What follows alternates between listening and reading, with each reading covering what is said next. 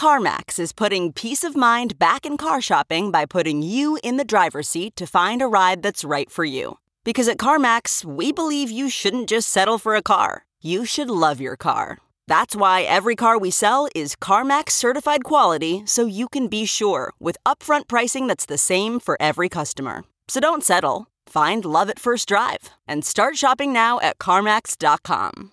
CarMax, the way car buying should be. Okay, picture this. It's Friday afternoon when a thought hits you. I can spend another weekend doing the same old whatever, or I can hop into my all new Hyundai Santa Fe and hit the road. With available HTRAC, all wheel drive, and three row seating, my whole family can head deep into the wild. Conquer the weekend in the all new Hyundai Santa Fe. Visit HyundaiUSA.com or call 562 for more details. Hyundai, there's joy in every journey. Like even Michael Burry doesn't understand Bitcoin derivatives. He's like, do you have to collateralize crypto shorts? That was like a pretty aha moment for me. I was like, oh my God, this isn't just misunderstood by just, you know, newbies. Like one of the greatest speculators ever doesn't understand a clue. Like he, has no idea. Digging into that is kind of its own rabbit hole in itself. Welcome back to The Breakdown with me, NLW. It's a daily podcast on macro, Bitcoin, and the big picture power shifts remaking our world. The Breakdown is sponsored by NYDIG and produced and distributed by Coindesk. What's going on, guys? It is Wednesday, November 24th, and today we are starting something a little bit different. For the next few days, I'm going to be doing something I'm calling a Gratitude for Bitcoin mini series. It is, of course, a Thanksgiving themed show, and it will take place on Wednesday, Friday, and Saturday. That means that on Thursday, which is, of course, Thanksgiving in the US, there will not be a show. Now, it's been more than 500 days since last there wasn't a show, but it was time to break the streak, and Thanksgiving, a day for quiet and gratitude and contemplation, seemed like an okay day. I'll be back on Friday, like I said, and then Saturday and Sunday, and then on and on forever and ever. Amen. The idea of this Gratitude for Bitcoin mini series is to explore things that are shaping the Bitcoin ecosystem right now with some of the folks who are most involved in both shaping that ecosystem as well as chronicling it. The first up is Dylan LeClair, and if you listen regularly, you've heard me quote Dylan. He works at Bitcoin Magazine and UTXO Management and has quickly become one of the most listened to Bitcoin analysts out there. So without any further ado, let's welcome Dylan to the show. I am here with the man, the myth, the legend himself, Dylan LeClair. Uh, dude, I was just saying this uh, uh, to you before, but I feel like I have to quote your analysis or tweet of yours, like you know, probably every other, every, every third show at this point. Um, you've come out of you know re- relative nowhere really fast to be one of uh, one of the most valuable and consistent Bitcoin analysts. So thank you for your work, A and B. Um, let's start by just you know tell tell everyone kind of what your story is, how you how you got into this space, what attracted you to it, and and what you spend your time on. Yeah, so I mean, I really appreciate you having me on and, and always shouting me out. Uh, it, it, means a lot, and it's pretty cool to see. Um, I guess like you know, a little of my background. Um, you know, a lot of people may have heard before, but um, I'm 20 years old. Um, kind of joined Bitcoin Magazine uh, earlier in, in 2021. Um, before that, I was I was attending university and business school. Always loved numbers, like a finance, economics, kind of like uh, you know niche i guess. Like I, I didn't really know what i what i wanted but was just always kind of fascinated with problem solving. Um, we got sent home from from covid uh, early in in 2020 uh, and that was at the same time like i had dabbled in bitcoin um, and just kind of learning passively about it for the last like i don't know 18 months 24 months um, since like you know late uh, years of high school. I was just like i was aware of the ico bubble didn't really didn't have any skin in the game. I was like a 16 year old, but uh, you know, and then from there, I guess uh, I dropped out of school because the COVID kind of woke me up to like, whoa, what's the value prop of of this Zoom University that I'm paying for when like I'm literally I could tune into your podcast every day and like learn real time what's happening, not what theory like theory says about a textbook 30 years ago, right? And so like it just it just wasn't worth it and and I you know worked manual labor honestly for like months on end um, while I was just listening to podcasts but I, I really just knew that uh, one I got recently orange pilled and was like I need to accumulate Bitcoin so the opportunity cost for of college for me was like was Satoshi's, not just the debt I paid, but the productivity that I couldn't like you know the work I couldn't do. Um, and so just kind of stumbled into a you know uh, I, I, guess through Twitter. Um, you know, better to be lucky than good, but maybe we created our own luck um, into a job, a Bitcoin job, um, where really like I, feel at home and, and I can just like my job is essentially to like hang out on Twitter and interact with people and, and look at the markets every day now. Um, I produce a, a, thing called the Deep Dive every uh, every day. I, I, help put that on uh, with Sam Rule, who's another awesome analyst, and we just basically cover on chain stuff, derivative stuff, market structure, uh, macroeconomics, and we try to tie it all together uh, with this long term thesis we have about Bitcoin as a monetary asset. So uh, that's you know that's a quick quick background, but um, you know I don't know if I, I glazed over anything there. No, it's awesome, man. So I, I guess one thing, that, the only other piece that I want to kind of share, because I think a lot of people, you know, I hear from listeners all the time who are like trying to figure out how to get into Bitcoin and what they want to do. Like they, they have this sort of similar passion. How did you go from being orange pilled and getting excited to actually diving into the data, right? Because I think one of the things that's really interesting, I think you may have, it might have been today that you tweeted when, when we're recording was um, just reading Bitcoin on chain data or understanding Bitcoin is like having cheat codes, right? For for the world. Like, how did you start actually looking at on chain data? And maybe let's move from that into what are the things that you you know not for articles not for kind of like twitter analysis but just because you want to understand like every day what are you looking at what do you what do you check out what are your favorite indicators yeah so i, I guess I would, I would start by saying um, more so i think my like the, the cheat code is is understanding that Bitcoin is going to store your time and labor better than anything the world has ever seen, and then you know maybe a couple couple months, a couple years of of you know putting into that and, and, and like believing in that and acting on it, and then and then you know you you wake up one day and and you're in a better position than you would have been otherwise, I guess. Um, and it's different for everybody, but it, Bitcoin changes a lot of things in terms of time preference. I mean, I've seen it. I've seen it a million times. When someone like you know groks Bitcoin and comes to understand it, I think fundamentally you're you're it sounds cheesy, but like your life changes in a way. Uh, at least you know maybe how you allocate capital, how you uh, you know how many hours you work, you know what you spend your time on, etc. Um, so that's kind of what I meant more by by understanding it. But um, I guess recently, I, this past year, I became pretty fascinated with on-chain analytics, and luckily, like being in the spot I was at Bitcoin Magazine, um, they were like able to to help me out with a with like all of all of that stuff, all of that data that that isn't available to everyone, unfortunately. Um, and, and just kind of, it was, it's so fascinating because the Bitcoin ledger has the, like, it has transparent property rights, re- immutably recorded uh, forever for the, its, its entire history. It's unlike any asset we've ever seen.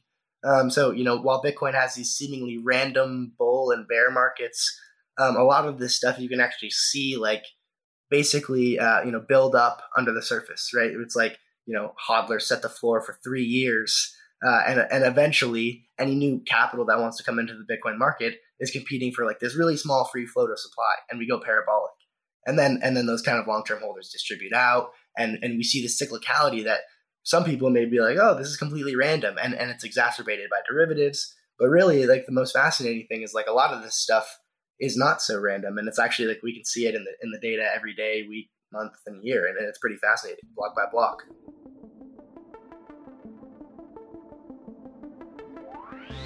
NYDIG sponsors this podcast, and they're helping CFOs, traders, and risk managers safely and securely integrate Bitcoin into their operations. Learn more about what NYDIG does and how they do it at NYDIG.com slash NLW. That's N-Y-D-I-G dot com slash NLW. One of the things that I've liked about your analysis, you kind of almost hinted at it when you were discussing the way that you guys think at, at Bitcoin Magazine, was trying to align a 10 year kind of vision or horizon with what the data is telling you now. And I think that that's what you see a lot in, in sort of the analysis you share. How do you think about where kind of macro events uh, and Bitcoin in the world uh, ends and market structure takes over. I mean, a lot of the things that people want to know about on any given day are why did number go up or why did number go down, which is something you, you cover a lot. How much do you come at this from kind of a, a macro or math perspective? Where do you where where do you combine them? Yeah, so I mean, I guess I would I would say um, you know that ten year I, I mean far longer than ten years. The hyper Bitcoinization thesis is that Bitcoin is going to obsolete um, you know five hundred trillion dollars or you know even if you want to say conservatively 100 which may not sound conservative to some, but you know, a few hundred trillion dollars of of assets, and it's going to demonetize that, dematerialize that. Um, and so that's uh, that's my belief. That's most people at Bitcoin Magazine's belief, and increasingly around the world, um, more and more people's institutions, and maybe even some governments' beliefs. Um, and so a lot of the analysis I do, um, how I allocate capital on a personal basis, as well as um, recently joining UTXO management, and and they're basically trying to outperform actively outperform Bitcoin, which is which I should say is no tough task, uh, is, is no easy task. Um, you know, like I basically my interest is acquiring as much Bitcoin as possible. So a lot of this stuff that I'm looking at, um, I'm using it like on a personal level, and I'm not selling. Like I'm not I'm not going out and selling my Bitcoin here and buying it here and selling it here. It's rather just choosing when to allocate capital, potentially choosing when to specul- speculatively attack the dollar and, and lever up in a way that you know is it is advantageous from a risk reward standpoint. And so, you know, a lot of the daily stuff, even weekly, um, is it's often driven by derivatives. Um, you know, like you'll you'll see these huge dislocations and, and perps like in the in the bear market in 2018 you saw basically like with bitmex dominating every spot exchange volume you saw like the constant bart simpson candle right like you're like up and then uh, you know huge vertical green candle consolidation then huge red one like all that stuff that's not like you know that's basically all just derivative driven. And so like for, for most of the market like what we're seeing now even it's kind of just like a reduction in leverage since the 69k all-time high. It was just a bunch of people got overzealous and greedy and essentially you know the market's kind of flushing them out. It's like volatility and price discovery are going to kind of throw any anyone that's trying to get a free lunch off before we're going uh, going through all-time highs so you know most of that daily stuff it's you know i like i like watching it and i like uh, you know acting on it but um, for the average person it, it honestly is like you can find it fascinating but it really doesn't affect bitcoin over the long term yeah, I think this is so. This is a really salient point, which seems kind of obvious, but also is not said that frequently, which is that there's a lot to be derived from understanding short term movements without letting them really overly concern you in the context of long term theses, right? Like it is super useful to understand, for example, where uh, where Bitcoin is in relation to its correlation to traditional finance markets, uh, its its sort of um, the impact of macro events on it on a kind of short term level, and you can have that sort of uh, intrigue without really being concerned about sort without without it changing your long-term thesis right? And so maybe maybe just to ask that question. So we saw a really interesting thing happen last wednesday or i guess it, will be a couple wednesdays ago by the time that people hear this but uh, the day that the the cpi report came out from the bureau of labor statistics higher than expected numbers 6.2% inflation highest uh, in 31 years and you actually saw bitcoin hit its new all-time high uh, uh you know right as that happened um, only to get washed out hours later. And um, it seemed to a lot of folks that part of what was going on on the on the flip side is uh, it was just the markets going risk off because there was at the same time, basically almost at exactly the same time, huge rumors coming out of China that Evergrande was actually defaulting, and so you know the the kind of the the the stock market went risk off and blah blah blah blah blah. You were you were obviously watching that whole thing. What was your take as that was happening? What were you noticing? You know, maybe sort of from that from the derivative side, from the market structure side. Yeah, so I mean, I think everyone, including myself, was a little you know excited or um, you know, pleased to see Bitcoin just absolutely rip following the CPI print. Um, and and honestly, I mean, I I know for for a fact that there are like institutions that are that are allocating, and then not like you know market buying a billion dollars of Bitcoin, but like a lot of the the funds that previously like couldn't wouldn't touch Bitcoin, wouldn't even think about it or say anything about it. Um, call it a you know a Ponzi scheme or for criminals in maybe 2016, 2017, 2018, 2019.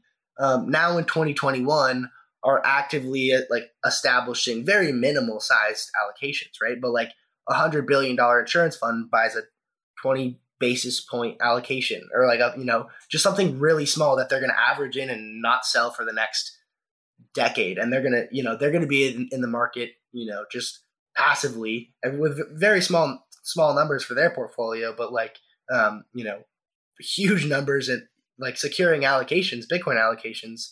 Um, but you know, at the same time, we saw derivative markets skyrocket up. It was it wasn't like a you know a bunch of spot buying the second the CPI hit. Unfortunately, Uh, but I think I think the bullish thing is, um, you know, the floor essentially like, um, you know, Bitcoin's. Uh, I think I like looking at realized price, which is like an on-chain cost basis. Um, you can see like basically with every UTXO, with every Bitcoin, like what's the average price that these coins were acquired for. That continues to just creep up. You're seeing because you're seeing like marginally like old old hands will sell, uh, and and and you're not seeing that on a big scale, a large scale right now. But just passively, you're seeing as as Bitcoin kind of is just floating around at sixty thousand, that like floor almost that that on chain cost basis of every of every single coin continues to just kind of rise up a little bit. And so like you know when it's ranging around like this, like you know it's a good thing. I know there's passive allocators. I'm I'm one of them.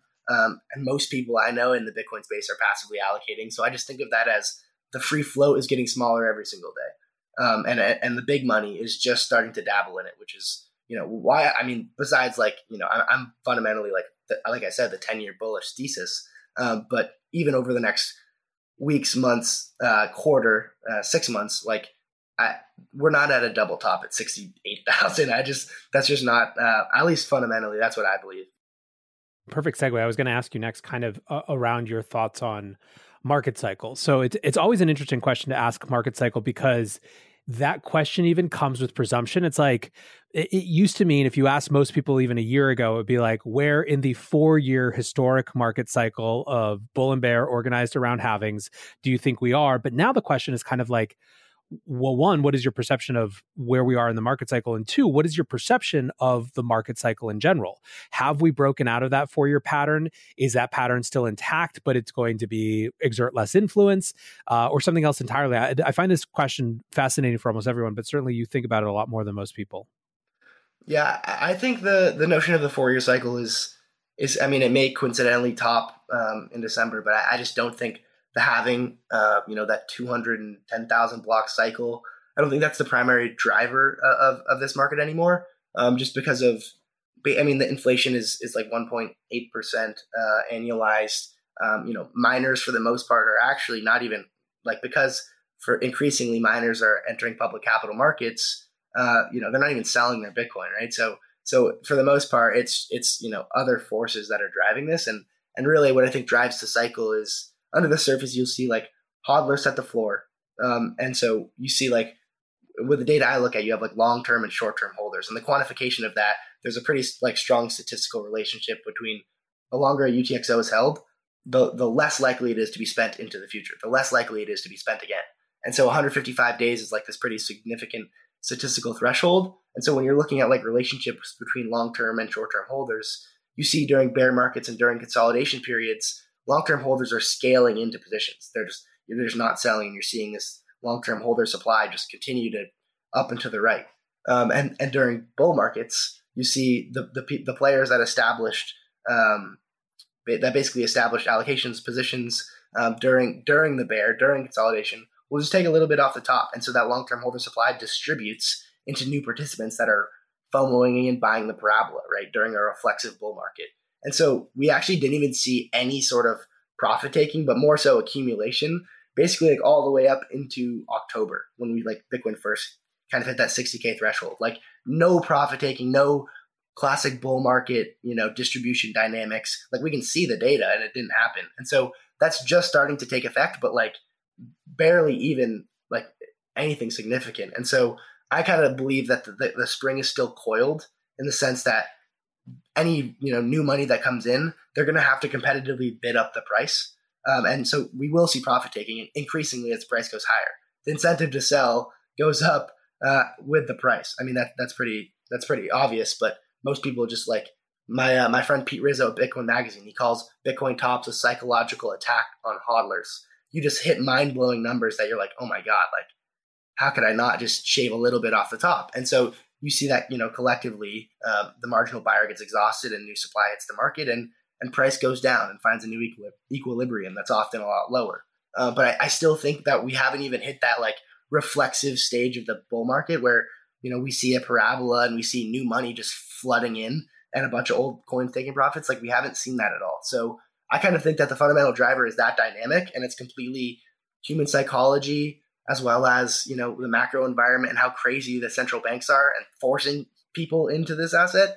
Um, but I, I, don't think that you know that the halving cycle the traditional four years is is is what at play anymore. I think it's more of like we could just see what we saw in 2020. It's like rounded top, rounded bottom, chug higher, like a new floor is established. Like I wouldn't be surprised, uh, but I also wouldn't be surprised to see Bitcoin go absolutely parabolic. Like I, I think it's something that you, you can't say three months out. You just have to you know wait and see how it all plays.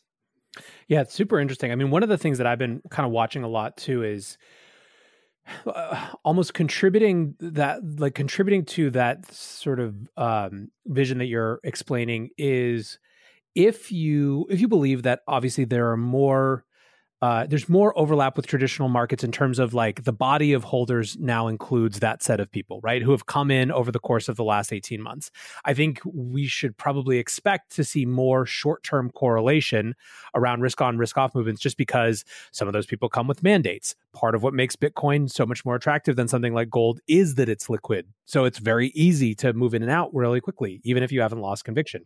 And one of the things that I find really fascinating is you know, you almost have to assume like so so again going back to that that kind of day where we hit the the highs of the inflation print and then we're quickly quickly went risk off. It's like why not shave a little off a position if you've just hit a new all-time high? That's actually a non-scary like doesn't reduce conviction in the asset uh, kind of position or a move for a traditional manager to make. And so it wouldn't surprise me if we start to see more of those kind of like rapid mini cycles, you know, where it's like just hit a new all time high, something comes in that, you know, calls into question the state of the macro or where Bitcoin's going to fit in there. And so there's kind of a, a, shaving, you know, exacerbated by leverage, but then it sort of cycles right back. Uh, and in the, the meantime, it's still to your point, is there's a lot of different things that are kind of marching progressively higher on the on the flip side. Yeah, I, I think it's really fascinating. Basically, like what makes Bitcoin so attractive, why Bitcoin is is trading at 60,000, 59,000, whatever it is right now, uh, it's because of, I mean, I think, and you cover this all the time on your show, is is the, the macroeconomic environment. It's the, the everything bubble, right? Nominal yields have been basically crushed over the last 40 years. Uh, and now the only way to get out of this uh, global debt to GDP spiral we're in, uh, whether it's public debt, uh, you know, public and private debt. Uh, it's basically it's just financial repression and, and, and you know high inflation readings while keeping yields pinned. I mean that's the only way out of this is they just have to erode the real value of, of debts away. And so in that sense, like the fiat is is the error in that in that uh, you know is the error term. My uh, my friend Greg Foss likes to say that. Um, and so so bondholders, uh, every, everyone else is, is guaranteed to lose. Even equity holders, when you're buying at these valuations. I mean, personally, I use Bitcoin as my unit of account, um, and I think I think that's the winning strategy over the next decade, uh, and, it, and, it, has been over the last. Um, but I think as Bitcoin grows from a you know one trillion dollar asset to a five trillion dollar asset, I mean, and I know that's a little bit away, um, you know, maybe maybe closer than some think, but it'll it'll eventually get there. And I think as it gets gets to these these bigger and bigger levels, what you'll see is like Bitcoin is the most pure form of of credit uh, expansion or contraction in the legacy system. It's the most pure form of like the the the reading on the everything bubble and just how crazy things have become. Um, because essentially, like you know, no, if if the Fed and these other central banks just stopped, if they stopped printing, if they raised rates and whatever, like the bond market went no bid in last last March, right? In March of 2020. So like, so how much how much of this like we would see the biggest deflationary depression ever as all fiat currency in a fractional reserve system collapsed to nothing. And so they have to step in and print. And I think that's where where Bitcoin essentially just as this like global monetary asset increasingly becomes like the most pure form. I mean, we also have to remember like the, the DXY's at 95, right? Uh, with with the you know the, the global macro environment with with the dollar as the world reserve currency, even if there's like high CPI uh, prints and like you know asset and consumer inflation is really high, at the same time like everyone else is in dollar denominated debt around the globe. And so if their currency is weakening against the dollar, well then like, you know, there's some there's some variables there for like a for a deleveraging. So I don't think like, you know, I think that plays into effect as well. But I think just like broadly, like over the next decade, Bitcoin becomes like the definition of like the macro asset. It's almost like a, a pure like check or like gut call on central banks. Could not agree more. Um, and I wanna I wanna maybe just close with uh one related a little bit to this and to cycle tops. Um, you mentioned recently, or or were uh, tweeting about um, this marathon. Marathon's kind of let's call it their Saylor strategy of issuing more debt to buy Bitcoin. And part of what you were discussing is how this is different than miner behavior we've seen in the past, and suggests a different uh, attitude. And I think this is really important because it feels to me like there's a I don't know what the right word for it is. It's not like there's a skepticism that there's more to go. It's more just like I think a lot of folks in Bitcoin have PTSD from uh, from calling you know calling tops or, or seeing you know too many top signals or something like that. And so I don't know that everyone wants to believe that there's like a lot more to go, and they're like kind of bracing themselves for some extended winter because they've been through it before. But you know, looking at the behavior of companies in this space, it's a little bit different. So uh, just talk to us, I guess, about what what Marathon did and and kind of why it's uh, uh different relative to what we've seen before. Yeah, so so Marathon and a lot of these publicly traded miners, um, and this is kind of like a recent phenomenon, 2020, 2021, uh, this trend started, is that these public miners are acquiring Bitcoin um, for, for super, super cheap. I mean, I think like Marathon or like Hut 8 or some of these Riot, they're like marginal production cost is like 10K, sometimes lower, sometimes a little higher, depending on the facility and where they're mining. But um, you know, miner, mining has become super profitable, especially over the last year as hash rate hasn't been able to keep up. And so they're mining all this Bitcoin and they're rapidly expanding their operations, but they don't have to sell any Bitcoin because they can take that Bitcoin and, uh, you know, keep it with a custodian who will, who will extend them a credit line off of that. And for the custodian, for the bank, for the lender, it's it's far better than just lending unsecured with claims on their business and having to liquidate everything like traditionally. They're over collateralized. So like for for banks lending against over collateralized Bitcoin, I mean, yes, there's I guess some sort of counterparty risk or maybe liquidity risk or whatever, but in terms of of alternatives, like Bitcoin is the best form of collateral the world has ever seen, and it's volatile, but you can account for that with the over collateralization. Like it literally is a no loss business for banks, and so we're kind of seeing over the last, I would say, twelve months, uh, especially, and you know, with Saylor championing the strategy uh, loud and clear for everyone to see saying, "Hey, the cost of capital is is a lie," and so I'm going to do I'm to lever up uh, and I'm going to speculative attack the dollar in a way where you know I'm I'm five years out, six years out, seven years out, uh, paying six percent coupon uh, on, on, this on this debt, and so you know I'm, it's secured against my Bitcoin, but my Bitcoin's appreciating by an order of magnitude, so it doesn't really matter, and so there's no these miners they don't even have to sell, um, you know, at current levels. I think eventually hash rate will continue to you know and difficulty will continue to ratchet up and it'll, it'll pressure on these on their margins. Uh, but in terms of what the supply chains are looking like and, and all that um, you know these miners are going to be deep in the money for a while and now they can expand and, and you know grow their operations without even selling a single satoshi which is you know far different than the dynamic in the first you know seven eight years of bitcoin 10 years of bitcoin because you know they were forced sellers uh, and no one would lend to a bitcoin miner i mean that that sounded ridiculous. Um, but so the game has changed and, and it's pretty big. Last question for you for now. Um, and this is awesome. We should do this more often. But uh, what is something that not enough people are paying attention to you that seems just blaring or clear, uh, you know, in your day to day?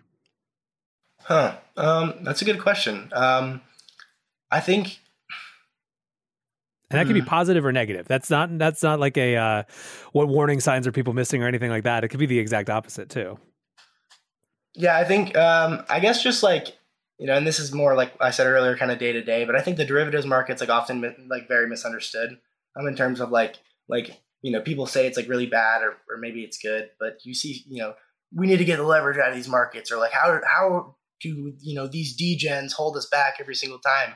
Uh, but I think derivatives are just like the most natural. We have it's the most free market the world has ever seen. Uh, like not derivatives, but Bitcoin, the, the, Bitcoin price action. And so, like, yes, derivatives, you know, uh, exacerbate volatility at times. Um, but you know, the most it's the most you know kind of beautiful capitalistic thing we've ever seen. And if you're and if you're kind of uh, you know over leveraged or go go too far out on the risk curve, well, you're going to lose your holdings. And so, um, I think just in terms of like market cycle and derivatives uh, is often very misunderstood. I mean, the derivatives market was was extremely long at the top in April and extremely short at the bottom in July. Um, so were people looking at that like, why is the price action still going down? And it was like all derivative driven, right? While everyone is stacking in the bottom of the summer, just stuff like that. I think uh, you know a little more understanding because it's it's not even like even Michael Burry doesn't understand Bitcoin derivatives. He's like he's like, do you have to collateralize uh, Bitcoin crypto shorts, and I was like, that was like a pretty aha moment for me. I was like, oh my god, like this isn't just misunderstood by like by just you know newbies. Like one of the greatest speculators ever doesn't understand a clue. Like he, he has no idea. Um, so I think just kind of you know digging into that is kind of its own rabbit hole in itself. Um, and I'm not encouraging people to go speculate with leverage, but just like understanding that uh, effect, what what effect uh, these markets have on the Bitcoin price, uh, and the day to day kind of seemingly random chop and volatility is is something that I think is is probably pretty misunderstood.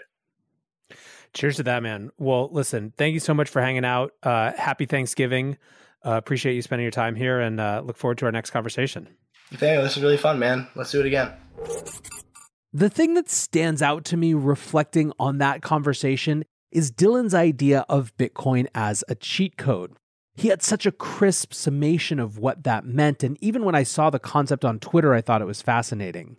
As I mentioned in the interview, one of the things that I think that's so powerful about the way that Dylan engages with the world is his ability to do micro level on chain analysis in the context of a macro world that he's also actively trying to understand. That combination of macro and micro gives him superpowers, and I hope the show can bring you a bit of that on the daily. So, with that, guys, that's the end of our first of a three part mini series, Gratitude for Bitcoin. I hope you are headed to a wonderful Thanksgiving. And even if that's not a holiday that you celebrate, that you have much context for gratitude. Until Friday, guys, be safe and take care of each other. Peace. Why pay more for a separate CoQ10 supplement? Enjoy twice the benefits with SuperBeets Heart Chews Advanced from the number one doctor, pharmacist, and cardiologist recommended beet brand for heart health support. The new SuperBeets Heart Chews Advanced by Human is now infused with CoQ10. That's essentially like getting CoQ10 for free. Our powerful blend of beetroot, grapeseed extract, and CoQ10 ingredients support nitric oxide production, healthy blood pressure, healthy CoQ10 levels, and heart healthy energy with two tasty chews a day. Plus, SuperBeets Heart Chews Advance are plant based, so you get heart healthy energy without stimulants. For a limited time, get a free 30-day supply of SuperBeets Heart Chews on all bundles and 15% off your first order by going to radiobeets.com and using promo code DEAL. That's radio, B-E-E-T-S dot com, code DEAL.